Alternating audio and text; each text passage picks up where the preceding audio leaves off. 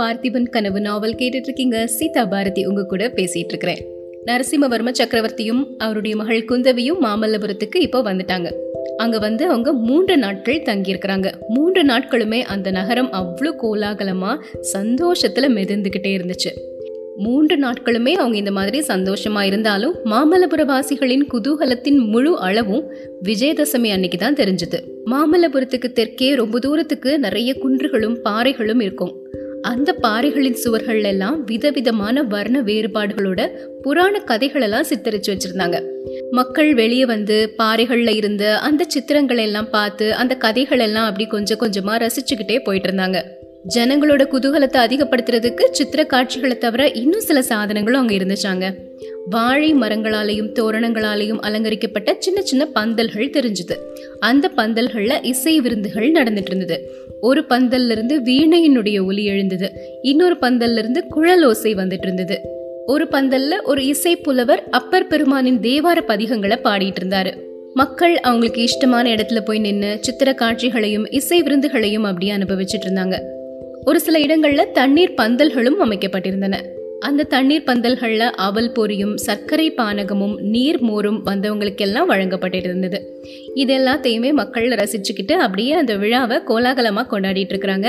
இதுக்கிடையில் நம்ம சக்கரவர்த்தியும் அவருடைய திருக்குமாரி குந்தவி தேவியும் குதிரையில் அந்த இடங்களை அப்படியே சுற்றி பார்த்துட்டே பவனி வந்துட்டு இருக்கிறாங்க. சித்திர காட்சிகளை பார்க்கறதுக்காக சக்கரவர்த்தி நின்ன இடத்துல எல்லாம் அவர் மேலேயும் குந்தவி தேவி மேலேயும் பூக்களை மக்கள் பொழிஞ்சு வாழ்த்துக்கள் தெரிவிக்கிறாங்க. நறுமணம் பொருந்திய பன்னீரையும் தெளிக்கிறாங்க. சந்தன குழம்பை அள்ளி தெளிக்கிறாங்க. இப்படிலாம் தங்களுடைய மகிழ்ச்சியை வந்து மக்கள் வெளிப்படுத்திட்டே இருக்கிறாங்க. சக்கரவர்த்தி ஒவ்வொரு சித்திரத்தையும் பார்த்துட்டே வந்து அங்க பயபக்தியோடு நின்றுட்டு இருக்கக்கூடிய ஓவியக்காரர்கள் கிட்டையும் சிற்ப கலைஞர்கள் கிட்டையும் தன்னுடைய பாராட்டுதல்களை தெரிவிச்சுட்டே வந்துட்டு இருக்கிறாரு இது எல்லாத்தையும் பார்த்துட்டு அப்படியே அந்த துர்க்கை ஆலயத்துக்குள்ள வர்றாங்க சக்கரவர்த்தியும் அவருடைய மகளும். துர்க்கை ஆலயத்துக்குள்ள போய் அம்பிகையை தரிசிச்சு முடிச்சுட்டு அங்கிருந்து அந்த நின்று போயிருந்த சிற்ப வேலைப்பாடுகள் எல்லாத்தையும் தொடங்கலாம் அப்படின்னு முடிவு செஞ்சிருக்கிறாங்க. அதுக்கு முன்னாடி அந்த துர்க்கை ஆலயத்துக்கு வெளியே ஒரு பந்தல் போடப்பட்டிருந்தது. அதுல ஒரு சிம்மாசனம் இருந்துச்சு. அதுல வந்து நம்ம சக்கரவர்த்தி உட்கார்றாரு. மக்கள் நிறைய பேர் சூழ்ந்து நிற்கிறாங்க மந்திரி மண்டலத்தின் தலைவரான விஷ்ணு சர்மர் மக்கள் கிட்ட பேச ஆரம்பிக்கிறாரு. மகாஜனங்களே காஞ்சியும் மாமல்லபுரமும் பல்லவ சாம்ராஜ்யத்தின் இரு கண்களாகும். சாம்ராஜ்யத்துக்கு தலைநகரமாகிய காஞ்சி எவ்வளவு முக்கியமோ அதே மாதிரி துறைமுகப்பட்டினமாகிய மாமல்லபுரமும் முக்கியமான இடமா இருந்தது ஆனா நமது மகேந்திரவர்ம சக்கரவர்த்தி இங்க இந்த திருப்பணிகள் எல்லாம் ஆரம்பிச்சதுக்கு அப்புறம் காஞ்சியின் பெருமை குறைஞ்சு நமது மாமல்லபுரத்தின் புகழ் ஓங்கிருச்சு. எட்டு வருடங்களுக்கு முன்னாடி நமது சக்கரவர்த்தி பெருமான் வடதேசத்துக்கு படையெடுத்து போன போது இங்க நடந்துட்டு இருந்த சிற்ப திருப்பணிகள் எல்லாம் நிறுத்த வேண்டியதாகிருச்சு. புலிகேசியை கொன்று வாதாபிய தீக்கிரையாக்கிட்டு திரும்பினதுக்கு அப்புறம் நம்ம மகாராஜா கொஞ்ச நாட்கள் தேசத்துல இருந்த பஞ்சம் பிணிகளை எல்லாம் நீக்கக்கூடிய முக்கியமான வேலையில ஈடுபட்டுட்டு இருந்தாரு.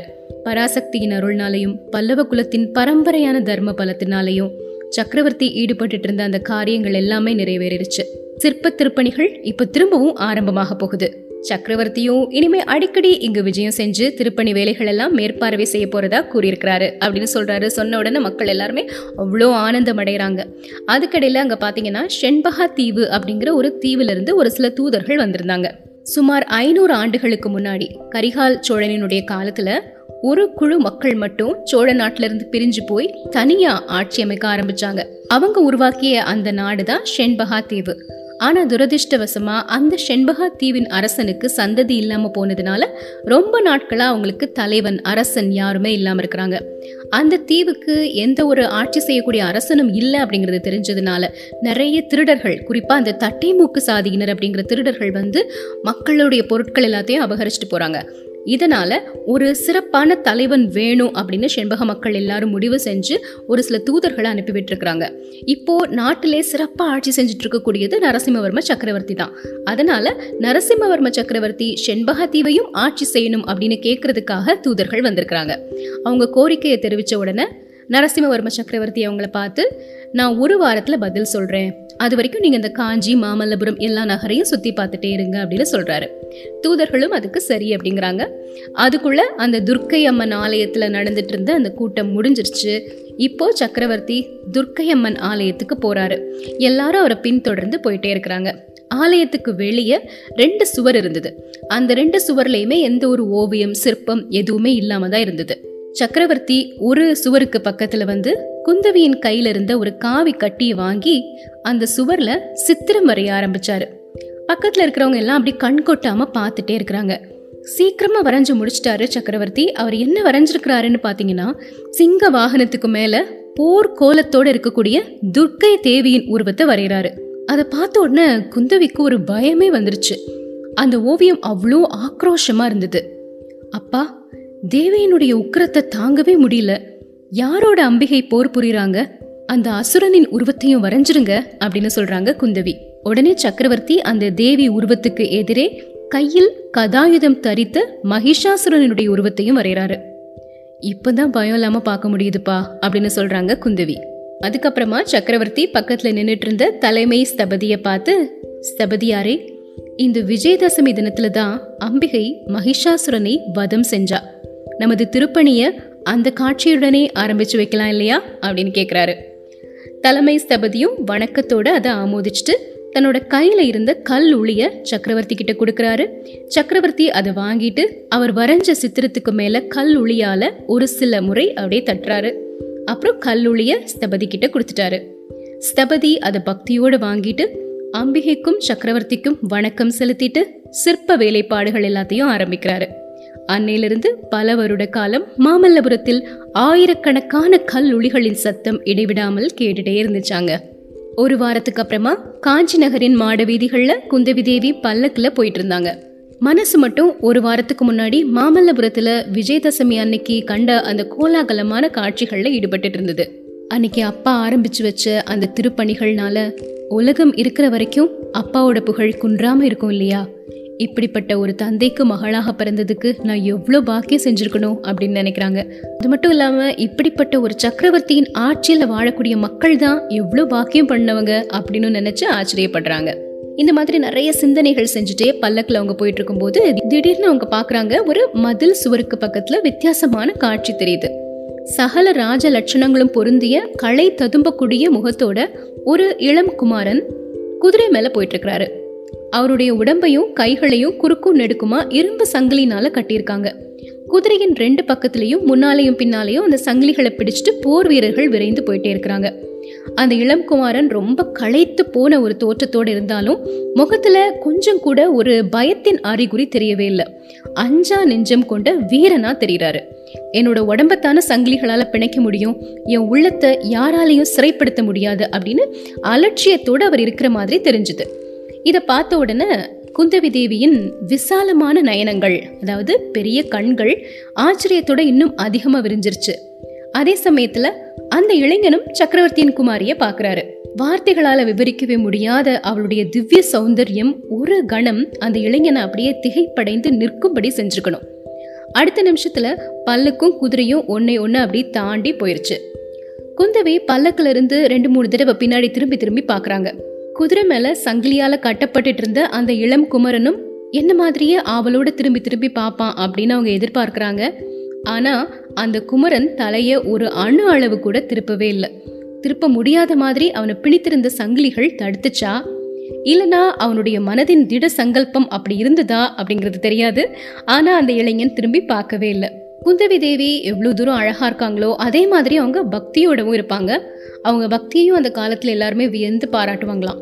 பெருமாள் கோயிலுக்கு போனாலும் பராசக்தியின் கோயிலுக்கு போனாலும் அந்த தெய்வங்களின் தியானத்துல ஈடுபட்டு அவங்களையே மறந்துடுவாங்க குந்தவி. ஆனா அன்னைக்கு அந்த மாதிரி செய்ய முடியல. ஒரு சலனமற்ற தியானத்துல ஈடுபட முடியல. தெய்வ சன்னிதானத்துல நிற்கும் போது கூட அந்த குதிரை மேல வீற்றிருந்த இளம் குமரனின் முகம் நினைவுக்கு வந்துட்டே இருந்துச்சு.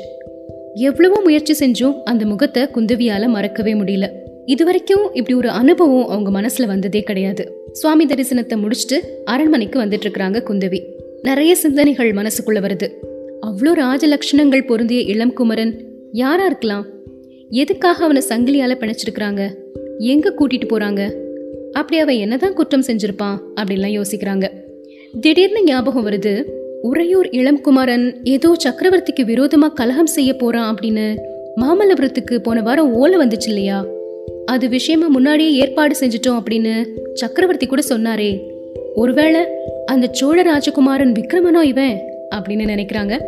அந்த எண்ணம் தோன்றின உடனே குந்தவிக்கு கோபமும் வர ஆரம்பிச்சிருச்சு. என்ன அகந்தை என்ன இருமாப்பு அவனுக்கு? எவ்வளோ பெரிய துரோகமான காரியத்தை செஞ்சுட்டு எவ்வளோ அலட்சியமா கொஞ்சம் கூட பயப்படாம வெக்கப்படாம நிமிந்து உட்கார்ந்துருக்கிறான். நரசிம்ம பல்லவருக்கு எதிராக கலகம் செய்யற மாதிரி. அப்படி என்ன நடந்துச்சு? எவ்வளோ தூர தூர தேசத்துல இருக்கிற ஜனங்கள் எல்லாரும் நரசிம்மவர்ம சக்கரவர்த்தியின் வெண்கொற்ற குடையின் நிழல்ல வாழ்றதுக்கு தவம் செஞ்சுட்டு இருக்கிறாங்க செண்பகத்தீவின் வாசிகள் இதுக்காக தூது அனுப்பியிருக்காங்க. ஆனா இந்த அற்ப சோழ நாட்டு இளவரசனுக்கு மட்டும் அப்படி என்ன வந்துருச்சு? இவன் மட்டும் கலகம் செஞ்ச இளவரசனா இருந்தா அப்பாட்ட சொல்லி கடுமையான தண்டனை அவனுக்கு கொடுக்கணும். அப்போதான் புத்தி வரும் அப்படின்னு நினைக்கிறாங்க. யோசிச்சுட்டு இருக்கும் போதே திடீர்னு திரும்பவும் மனசு சஞ்சலம் அடையுது ஐயோ பாவம். அந்த முகத்தை பார்த்தா அப்படி கெட்டவனா ஒன்றும் தெரியலையே. அவன் வேணும்னு செஞ்சிருக்க மாட்டான். ஒருவேளை யாராவது கெட்ட மனிதர்கள் பக்கத்துல இருந்து தூண்டி விட்டுருப்பாங்க. அவனுக்கு அறிவுரை சொல்லணுமே தவிர அவனை தண்டிக்க கூடாது. தண்டிக்கிறதுனால என்ன ஆக போகுது? அவனோட மார்பையும் தோள்களையும் கைகளையும் பிணித்திருக்கக்கூடிய இரும்பு சங்கிலிகள் அந்த மிருதுவான தேகத்தை எப்படி துன்பப்படுத்துதோ தெரியலையே. நல்ல புத்தி சொல்லி எச்சரிக்கை செஞ்சு அவனை விட்டுட்டா என்ன? அப்பா கிட்ட ராத்திரி சொல்லணும். ஆனா அவருக்கு தெரியாத விஷயமா? தர்மராஜாதி ராஜன்னு புகழ் பெற்றவராயிற்றே. நியாயமும் தர்மமும் தவறி அப்பா எதுவுமே செய்ய மாட்டாரு. இந்த இளம்குமாரனை கண்டிப்பா மன்னிச்சிருவாரு.